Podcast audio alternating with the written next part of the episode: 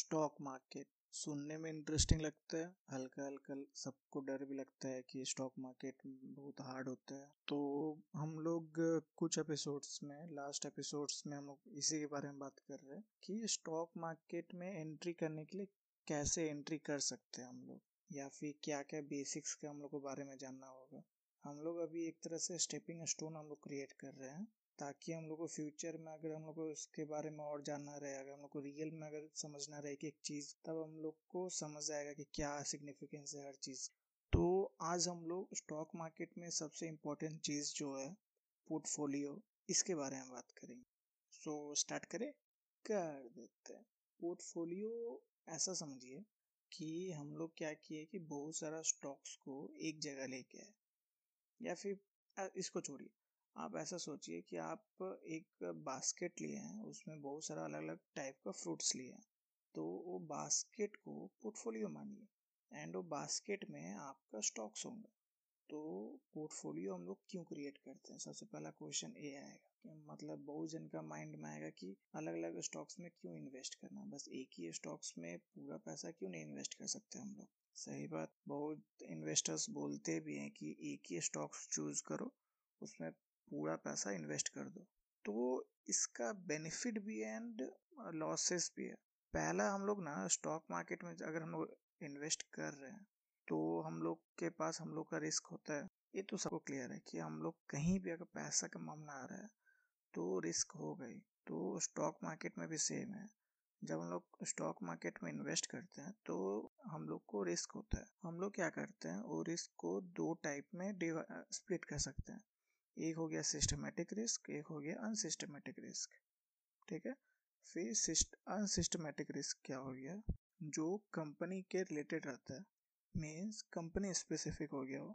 जैसे अगर कोई कंपनी है एंड वो कंपनी अच्छे से परफॉर्म नहीं कर रहा है मीन्स वो कंपनी का बोर्ड मेंबर के बीच में फाइट चल रहा है, या कंपनी का प्रोडक्शन कम हो गया है, या कंपनी का जो हेड है वो अच्छा से डिसीज़न नहीं ले पा रहा है तो ये सब से जो रिस्क आएगा, वो सब अनसिस्टमेटिक रिस्क में आता है, ठीक है? तो ये क्या हो गया? कंपनी स्पेसिफिक हो गया। ऐसा मान लीजिए सेक्टर स्पेसिफिक हो गया। और सिस्टमेटिक रिस्क क्या हो गया कि जो, ठीक है, इसके बारे में बात करते हैं। पहले हम लोग अनसिस्टमेटिक रिस्क को कम कैसे करते हैं? अनसिस्टमेटिक रिस्क को कम करने के लिए हम लोग डाइवर्सिफिकेशन का यूज़ करते हैं। अब डाइवर्सिफिकेशन क्या हो गया? डाइवर्सिफिकेशन को आप ऐसा मानिए कि आप क्या कर रहे हैं कि एक जगह इन्वेस्ट नहीं करके अलग अलग टाइप में इन्वेस्ट कर रहे हैं? हम लोग लास्ट एपिसोड में इसके बारे में हल्का सा बात किए थे। हम लोग आज इसमें डिटेल में जाते हैं। तो डाइवर्सिफिकेशन में यही हो गया कि जैसे आप एक सेक्टर में इन्वेस्ट नहीं करके अलग अलग सेक्टर में इन्वेस्ट कर रहे हैं तो अगर एक सेक्टर अगर नीचे भी गया तो दूसरा सेक्टर अच्छा जाएगा। तो हम लोग अनसिस्टमेटिक रिस्क को हम लोग कम करने के लिए डाइवर्सिफिकेशन करते हैं। ठीक है? बट क्या है कि डाइवर्सिफिकेशन करने के बाद भी रिस्क रहता है? एंड जो रिस्क डाइवर्सिफिकेशन करने के बाद भी रह गया, उसको बोलते हैं सिस्टमेटिक रिस्क वो क्या है कि कंपनी स्पेसिफिक नहीं होता। वो हम लोग का गवर्नमेंट का एक्शन या फिर जैसे कोरोना वायरस हो गया तो कोरोना वायरस को हम लोग मानेंगे सिस्टमेटिक रिस्क ठीक है? और इसको अनएक्सपेक्टेड रिस्क भी मान सकते हैं। तो ऐसे सिस्टमेटिक रिस्क को हम लोग कम कैसे कर सकते हैं? तो सिस्टमेटिक रिस्क को कम करने से पहले हम लोग ये समझना होगा कि ये सब कहाँ से रिस्क आता है? मतलब क्या क्या एक्शन से रिस्क हम लोग को आता है? मतलब ऐसा क्या क्या एक्शन है जिससे हम लोग का स्टॉक मार्केट का प्राइस डिपेंड करता है? स्टॉक का प्राइस फ्लक्चुएट करता है?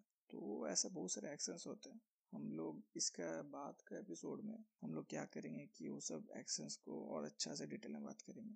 आज के लिए बस हल्का फुल्का बात करते हैं कि क्या क्या एक्शंस होगा जैसे हम लोग बात किए थे कि बजट जब लॉन्च होता है, तब वो इन्फ्लुएंस करता है कि स्टॉक का प्राइस कौन सा स्टॉक ऊपर जाएगा, कौन सा स्टॉक नीचे जाएगा। तो ये एक सिस्टमेटिक रिस्क हो गया। अगर बजट आपका फेवर में रहा मतलब जहाँ आप इन्वेस्ट किए हैं, उस स्टॉक के फेवर में रहा तब बजट अच्छा काम करेगा मतलब आपके लिए अच्छा काम करेगा।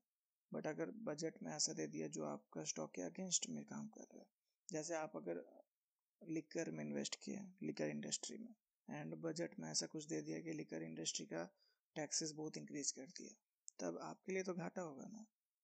तो ऐसे ही है तो इसको हम लोग सिस्टमेटिक रिस्क बोलते हैं। बजट के अलावा फिर जैसे हम लोग का डिविडेंड होता है कंपनी कंपनी बहुत सारा कॉर्पोरेट एक्शंस होता है, जो हर साल कोई ना कोई कंपनी करता ही है। तो उसमें हो गया डिविडेंड हो गया, फिर स्टॉक स्प्लिट हो गया, फिर बोनस इशू हो गया और राइट इशू हो गया। ये राइट इशू अभी आप आज हाल फ़िलहाल में बहुत सुने होंगे, क्योंकि रिलायंस जियो क्या किया कि उसको जितना डेप्थ था, उसको कवर अप करने के लिए राइट इशू किया था। अभी न्यूज़ में आप पक्का सुने हैं कि इसका राइट इशू हो रहा है। अब राइट इशू होता क्या है? हम लोग इसके बाद के एपिसोड में बात करेंगे उसका। तो यही है। पोर्टफोलियो हम लोग इसलिए क्रिएट करते हैं कि हम लोग दोनों रिस्क को मिनिमाइज कर पाए। मतलब अस आ, मतलब उसको डाइवर्सिफिकेशन कर पाए एंड उससे हम लोग अनसिस्टमेटिक रिस्क को कम कर पाए एंड सिस्टमेटिक रिस्क को कम करने के लिए हम लोग हेजिंग करते हैं। अब हेजिंग क्या होता है? इसमें हम लोग इसको अभी रहने देते इसमें हम लोग फ्यूचर एंड ऑप्शंस का यूज़ करते हैं। मतलब एक स्टॉक मार्केट में कॉन्सेप्ट आता है फ्यूचर एंड ऑप्शंस ठीक है? तो इसको हम लोग आगे का फर्दर एपिसोड्स में इसको डिटेल में जाएँगे। अभी के लिए बस खाली इतना याद रखिए कि सिस्टमेटिक रिस्क को हम लोग एक हेजिंग का टेक्निक का यूज़ करके कम करते हैं, बस।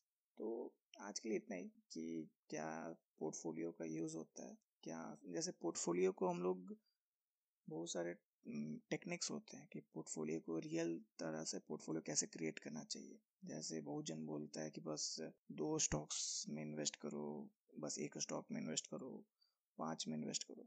बट आपको ये समझना होगा कि हर इंसान का टेस्ट अलग होता है। तो हर इंसान के हिसाब से उसका क्या आइडिया है वो भी अलग होगा।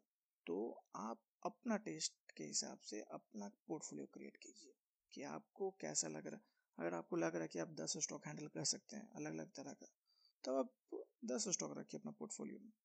वॉरेन बफेट बहुत कम स्टॉक रखते हैं। एंड वो बोलते भी हैं कि बहुत कम स्टॉक में करो, बट उनका टेस्ट अलग है, आपका टेस्ट अलग है।